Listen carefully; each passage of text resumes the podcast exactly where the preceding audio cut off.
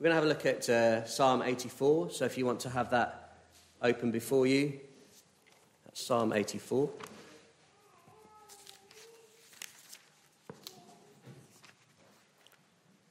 And again, that's on page 526 of the Church Bible, Psalm 84. Don't know whether you've uh, started planning holidays this year. I know if you're anything like me, as soon as you book it, you just can't wait to be there. You've looked at all the pictures on the uh, internet, maybe, and uh, in your head, you've got uh, what a wonderful time it's going to be, and uh, then the weeks just can't go quick enough, especially if you're working. You just want those uh, days to pass a little bit, I suppose, like when you were a kid at Christmas. Uh, just wanting to be somewhere, and that kind of almost that agony, if you like, and that frustration of just not being there and having to go through each day and each each night, but then realizing that you know you just can't waste your life, and then you think, okay, right, I've got to stop uh, thinking about holidays and just focus on today. And uh, for me, this psalm is, is very much like that. If you look at it, it's a psalm about a longing, a, longing to dwell, to be somewhere, to be somewhere wonderful, but then also the realization that there's a journey that needs to be taken to get there. So if we look at verse 1, it says, How lovely is your tabernacle, O Lord of hosts! My soul longs yes, even faints for the courts of the Lord. My heart and my flesh cry out for the living God.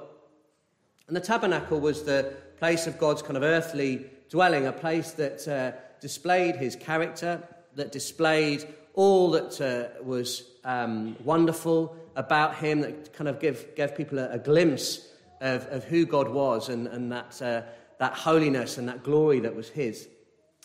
And uh, the psalmist obviously was longing to be in that place, to physically go up to the temple or the tabernacle, uh, to experience what it was, to, to, or, the, or the closest that there was, if you like, on earth, to actually uh, to dwell with God, to be in the place that God was.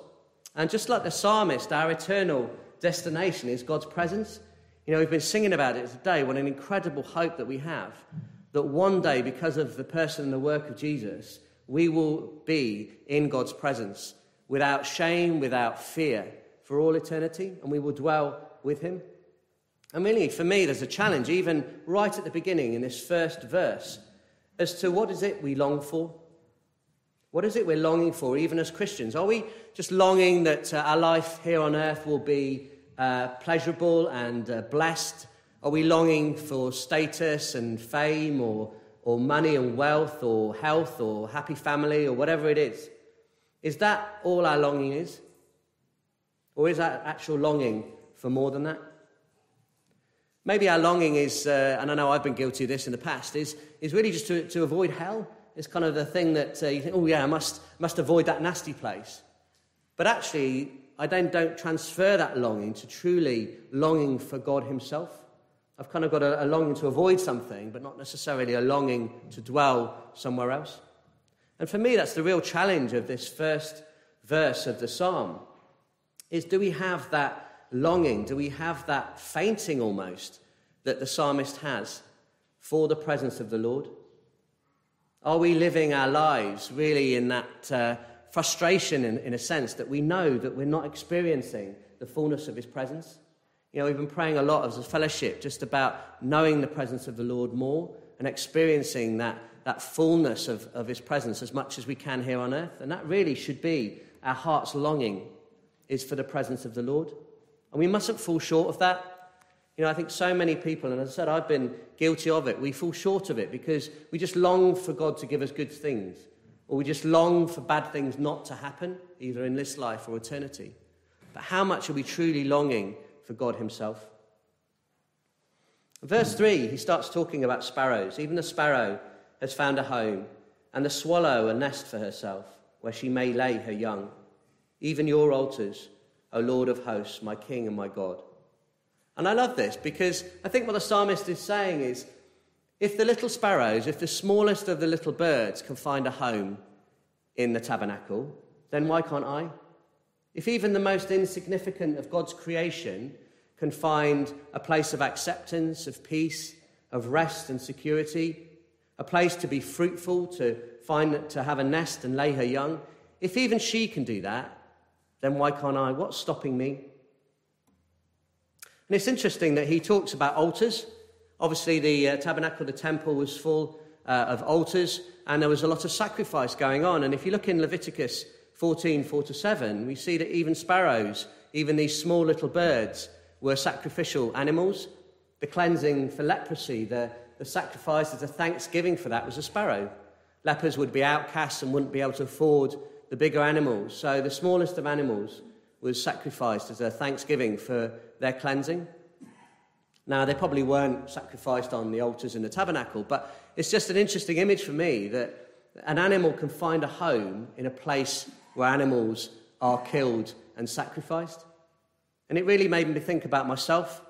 You know, how can I ever find a place in the uh, dwelling place of God? How can I, a sinful person, ever find a place, somebody who should be punished for their sin? Even if I was sacrificed on an altar, I couldn't atone for my sin. I could never make up for it. But I, the Bible's very clear that the, the penalty for sin is death. So, how can I, uh, a sinful man who should be scat down and uh, punished for my sin in the presence of a holy God, ever find a dwelling place of security? And the answer is that God has provided himself a lamb. That actually that altar is covered in the blood of Jesus, a once for all sacrifice for my sin. You see, us little sparrows can find a place of safety and rest, a place of dwelling with God Himself for all eternity because Jesus died in our place. Isn't that a wonderful image? I find that so encouraging that even that place of judgment, even that place of punishment, is not scary for us. Just like those little sparrows could nest above the altars, so we can find rest and, and peace there's no condemnation for us on that day of judgment. Can you say that for yourself? Are you trusting in yourself to put your rights right before you meet with God? You'll never do it. Are you trusting in yourself to take the punishment for your sin? You'll never do it. Let Jesus do it in your place.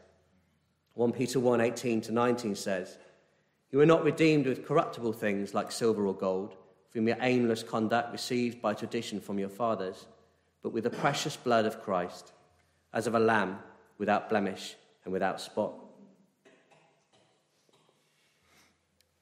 Verse 4 says, Blessed are those who dwell in your house. They will still be praising you. Selah. We're paused to, we're encouraged to pause here and think. And I think one of the reasons is, is that wonderful little phrase, they will still be praising you. Still when? Still tomorrow? Still next week? Still when we are uh, facing death? Yes. Still into eternity after death? Yes. Still for eternity? Yes. That still never finishes for those that put their trust in God. Why? Because we know that we're secure. We know that the dwelling place we have is not based upon what we do. We can't slip up. We can't make a mistake that throws us out where we suddenly won't have access. We are secure because we're in Christ and Christ is in God. You see, Jesus has won that place for us, and no one can take it away. As we heard in our reading earlier, He has a place for us, a mansion in our Father's house. It is so, and He will come back for us. And what that means is that we can praise Him no matter what the circumstances, because we know, as we sang earlier on, that nothing can separate us. Whatever it is we're going through, it cannot separate us from that love, from our place uh, right at his heart. Why? Because it isn't dependent on us. The frailty of our body, or the frailty of our mind, or even the frailty of our faith. As long as our faith is in Jesus, then we are secure. And I think that's why he asks us to pause.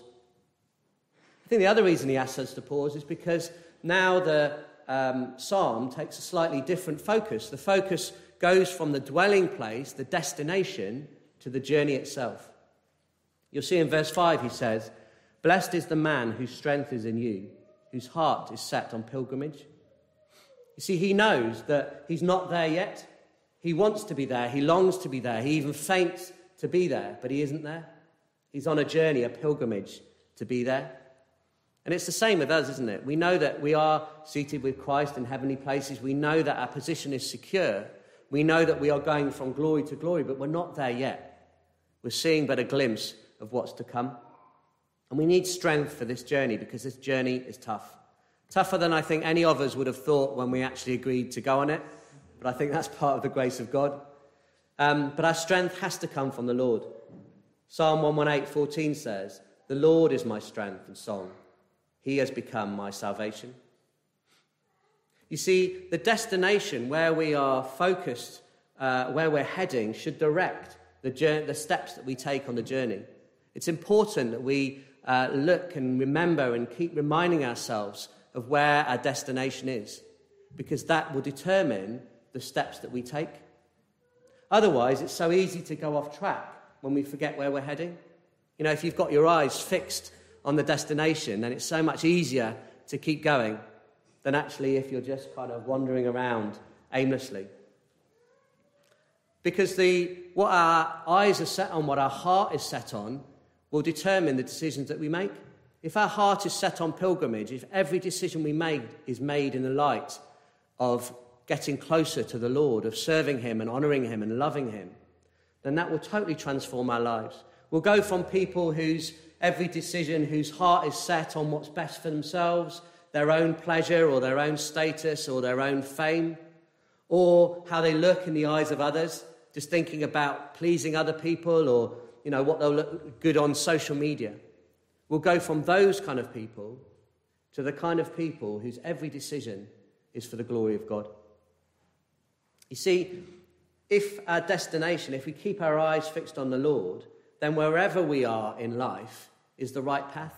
You know, we can get so caught up sometimes in knowing the will of God for our lives. Who should we marry? What job should we do? Which lawnmower should we buy? All of these kind of things. We get caught up in all of that. But actually, if our mind is focused, if our eyes and our heart are focused on the Lord, then the, that's the right path. We're on the right path, and God will guide us in the decisions that we make. Verse 6 says, As they pass through the valley of Baca, they make it a spring. The rain also covers it with pools. See, Baca was a place of weeping or barrenness, not a nice place to be. And how often is our journey through life through a valley of Baca? How often can it be, feel like a place of barrenness or a place of weeping? But look at the second half of that. Even though we pass through these um, times, there's springs, there's pools of water. And it's interesting what it talks about there because it says they make it a spring. So, to some um, extent, we have a part in this. Again, if our heart is longing for the Lord, if we stay close to the Lord, even if we're just clinging on to Him uh, with, with the little faith that we have, then we will make it a spring actually we can be a blessing to those around us. We can make a difference, not just to our own lives, but to the lives of our families and our communities. And even in those barren times that maybe as a group or a community that we're going through, we can help make it a spring, a place of blessing. But also, you notice that it says the rain covers it with pools. And rain in the Bible often refers to the provision and blessing of God. Look in Joel 2 and James 5. So, really, we can make it a spring, but only because the Lord is raining on us. The Lord is blessing us. You see, the Lord is amazing. As we've said before, He can actually make joy out of sorrow, He can make fruit out of barrenness. Nothing is impossible for Him. Philippians 4 6 to 7 says, Be anxious for nothing, but in everything by prayer and supplication, with thanksgiving, let your requests be made known to God. And the peace of God, which passes all understanding, will guard your hearts and minds through Christ Jesus. And there's a, a word that's a very hopeful word in there, and it's, it's, they said that they pass through the valleys. You see, we're always passing through. This is a journey. Even though we might linger in suffering and difficulty longer than we would like to, we will pass through it. Even if we have an issue now that is actually going to be with us even until we die. Death is a release for us, and we will pass through it into that place without weeping, without tears, without sorrow. Verse 7 says, They go from strength to strength. Each one appears before God in Zion. I don't know about you, but as the older I'm getting, the more I feel I'm going from weakness to weakness. It doesn't feel like I'm getting stronger. Um, those visions I had of, of me when I was middle aged, when I was younger, certainly not coming to fruition. But the truth is that actually we go from strength to strength. That even though physically we may feel weaker, even mentally we may feel weaker, actually, God is doing a work within us. He says, therefore, uh, sorry, 2 Corinthians 4 16 says, therefore we do not lose heart. Even though our outward man is perishing, yet the inward man is being renewed day by day. And again, it's an act of faith to believe that the, Lord, the Holy Spirit is really doing that work in us. That even though we don't feel strong, there is that inward strength that He is um, creating within us. That fortitude, if you like, that perseverance, that character that is seeing us through. What a wonderful promise. Each one appears before God in Zion. You know, we believe, don't we, that God has chosen us and therefore we persevere. There is a perseverance of the saints, not because we're great people, better than other people, and we're, you know, we're uh, psyched ourselves up and we're going to do this, we're going to grit our teeth and do it. No, because God does it. God finishes what he starts. 1 Thessalonians 5 23 to 24. Now may the God of peace himself sanctify you completely. May your whole spirit, soul, and body be preserved, blameless at the coming of our Lord Jesus. He who calls you is faithful, who also will do it. Isn't that wonderful that no matter how difficult our life is, no matter what we're going through, we will reach our destination? There is no doubt that we will appear before God in Zion, that we will appear before Him and see Him face to face. Why? Because He will do it. Even though it may not look like it to us, even though we might be failing against all of our uh, targets that we put up for how well we're doing, God will do it. Verse 8 O Lord God of hosts, hear my prayer. Give ear, O God of Jacob. Selah. Why can we trust in God? Well, because He's the God of hosts. He created the heavens and the earth. He's the God of the heavenly hosts. He's the God of heaven's armies. There is nothing impossible for Him. No matter what the circumstance might look on the outside, He is battling through His angel armies. He's doing everything behind the scenes to turn it for good, to use it for His glory. He is working His purposes out in ways that we cannot see. He's the Lord of hosts and He fights for us. But He's also the God of Jacob. And I love that. I love the fact that He picks these two titles for God because one talks about the majesty of God with His heavenly armies kind of sweeping in and winning great battles. The other one talks about Him wrestling with Jacob that personal wrestle of faith that we all have with the Lord, that He's willing to engage in with us. Even though He's fighting, you know, isn't God so incredibly gracious? Even though He's working His purposes out on a massive worldwide scale, He's working His purpose out in, in our lives. He knows exactly what's going to happen to us and how He's going to work it. Yet He still allows us to come and argue with Him and reason with Him and wrestle with Him about the difficulties we're having. Why? Because He loves us. We can trust him. We will appear before God in Zion because he's the God of hosts and he's the God of Jacob. He's also our shield. Verse 9 says, O God, behold our shield and look upon the face of your anointed. Now, probably that originally was a reference to the king, probably David, asking God to show him favor. But now we know there's another king, don't we? A, a king who's on the throne of David for all eternity. And I can't help thinking of Jesus when I read that, because Jesus is my shield. Jesus is the one that protects me. He protects me from the wrath of God, He protects me from eternal damnation. And actually, my prayer is that He will look, that God the Father will look on the face of His anointed and see Him, not see me, not see all my failings and sin, but actually see Jesus. Because Jesus is truly my shield. He is the one that has died for me. He's the one that protects me and keeps me. Verse 10 For a day in your courts is better than a thousand. I'd rather be a doorkeeper in the house of my God than dwell in the tents of wickedness.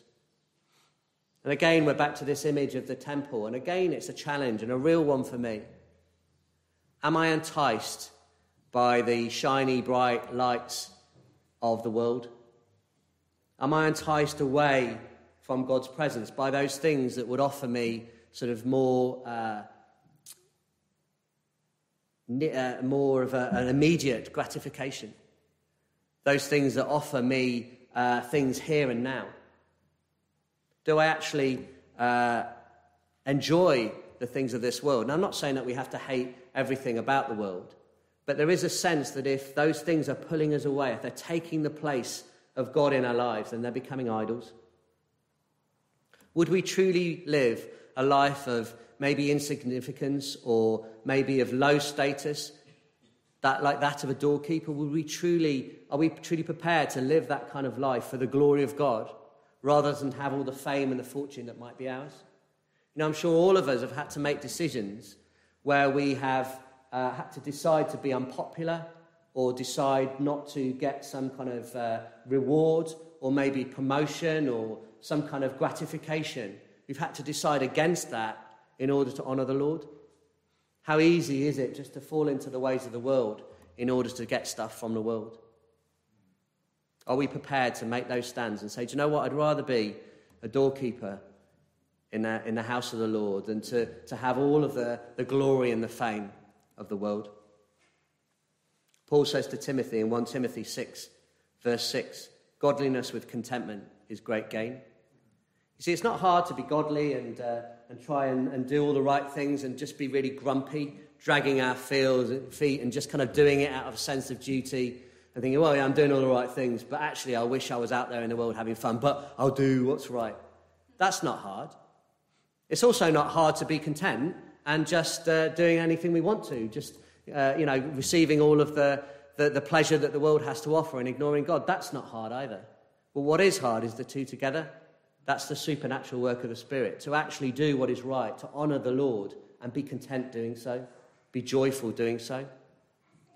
In Ecclesiastes 5:19 it says that satisfaction is a gift from God. Let's ask for that gift.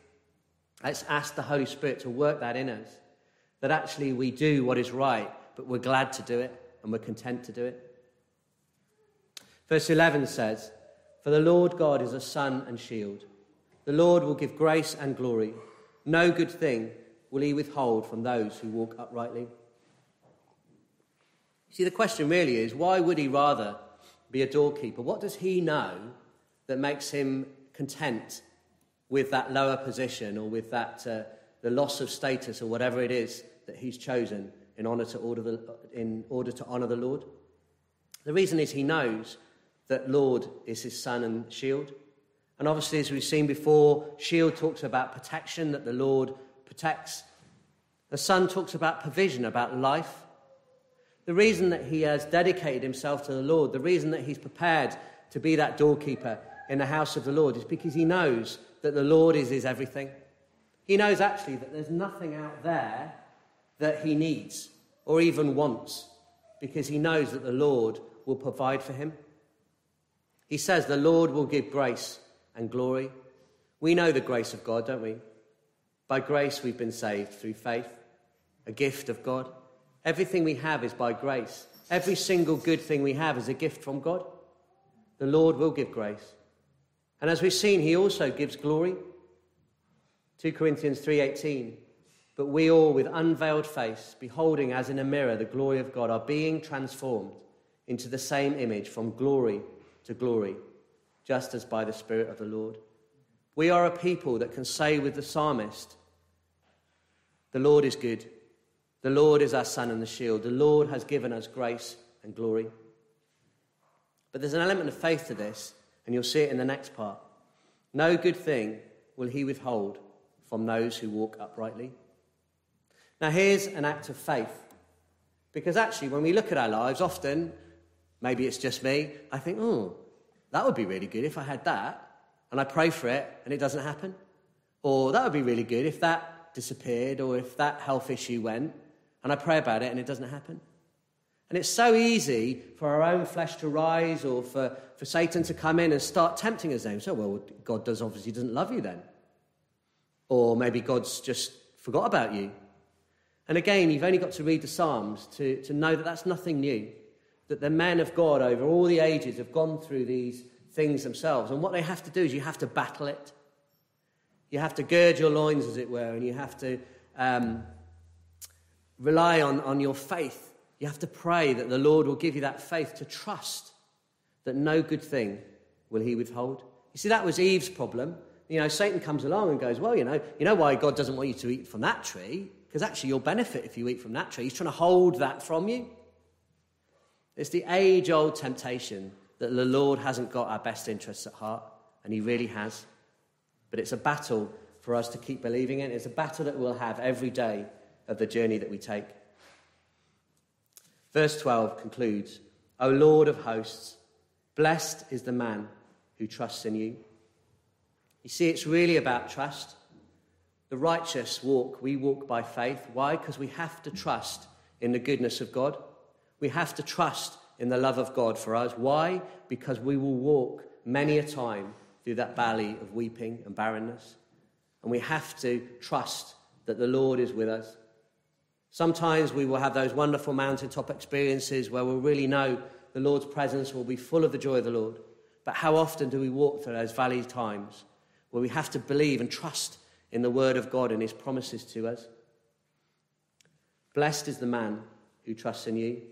You see, we must trust in God for this life and also the life to come. We must trust in God for the journey and for the destination. Psalm 20, verse 6 to 7 says, Now I know that the Lord saves his anointed. He will answer him from his holy heaven with the saving strength of his right hand.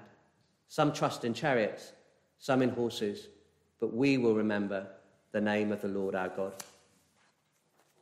So, what can we say in conclusion? Well, if you're not a Christian this morning, if you're watching online or here, and you're just kind of exploring these things, then I want to ask you a question. What is your destination in life? What are you longing for in this life? And does your longing go to the life to come? See, the truth is that your life doesn't end when you die. It only just begins in a sense. There's all eternity. But there's only two places that you can spend that eternity. You know, you get to choose wherever you live in this life, you can go wherever you want. But there's two destinations in eternity heaven, in the presence of God to bless you forever, or hell, where there's only um, the presence of God to punish you for your sin. Where do you want to spend eternity? Where is your destination? You have two choices. There isn't a third destination. There's not this kind of glamorous hell that, that uh, you see on the TV where everybody's having a wonderful time and everybody's having their, their wickedest desires and they can just revel in them for all eternity. That place does not exist. The devil is not in charge of hell. The devil is bound, uh, and Jesus is in charge of hell. The Lamb is in charge of hell. There's only two places, two destinations. Where's yours? You can, you know, try and convince yourself and just delude yourself that actually there's, a, there's somewhere else for you to go and you're going to get there by your good works. The Bible's very clear. There is nowhere, there's no third option that you get by being a good person. The choice is about you, about your destination. Is your longing for the presence of God?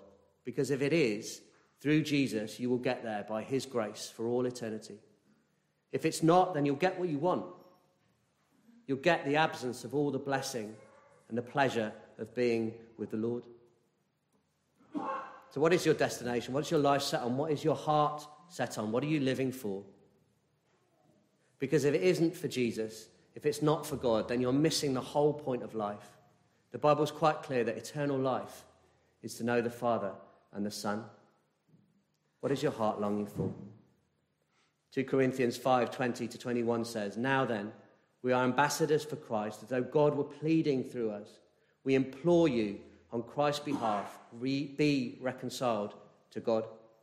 For he made him who knew no sin to be sin for us, for you, that you, that we might become the righteousness of God in him. If you're a Christian here this morning, then what hope we have. Our destination is sure. We are seated with Christ in heavenly places If you want to have a look at that, Ephesians 2, verses 4 to 7.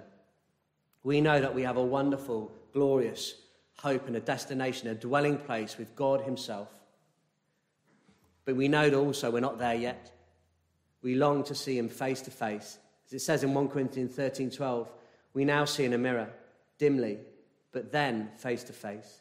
Now I know in part, but then I shall know just as I am fully known. And here's the tension of our Christian life, isn't it? that we actually know that our destination is secure. We know that there's this wonderful dwelling place with God set before us, but we're not there yet. We have this pilgrimage, this journey, this earthly life that we have to go on. But actually, our destination should determine the steps that we take. That's why it's so important to keep our eyes fixed on the glory that's ahead. It should be the biggest influence on the decisions that we make. It also means that knowing our ultimate destination and knowing that it's secure, knowing that the love of God and the work of the Holy Spirit, the cleansing blood of Jesus, knowing that that will get there, knowing that his love for us is certain, he never leaves us or forsakes us, it means that we can be content wherever we are. That actually, you know, we're not like those kids before Christmas or me before my holiday, just kind of uh, so focused on, on the future that I'm just wanting every day to end and getting frustrated. Actually, I can rest and I can be content and I can serve the Lord today, whatever my circumstances. Why? Because I know that this is an ordained step of the journey. Even though it might not look like it, even though it might not be what I envisaged, even though I might think that I'm walking away from Him, actually, He knows and He's with me. And that means that we can be content, whatever our circumstances in life. Philippians 4 11 to 13 says, Not that I speak in regard to need, for I have learned in whatever state I am to be content. I know how to be abased, and I know how to abound. Everywhere and in all things, I've learned both to be full and to be hungry, both to abound and to suffer need. I can do all things through Christ who strengthens me. Amen.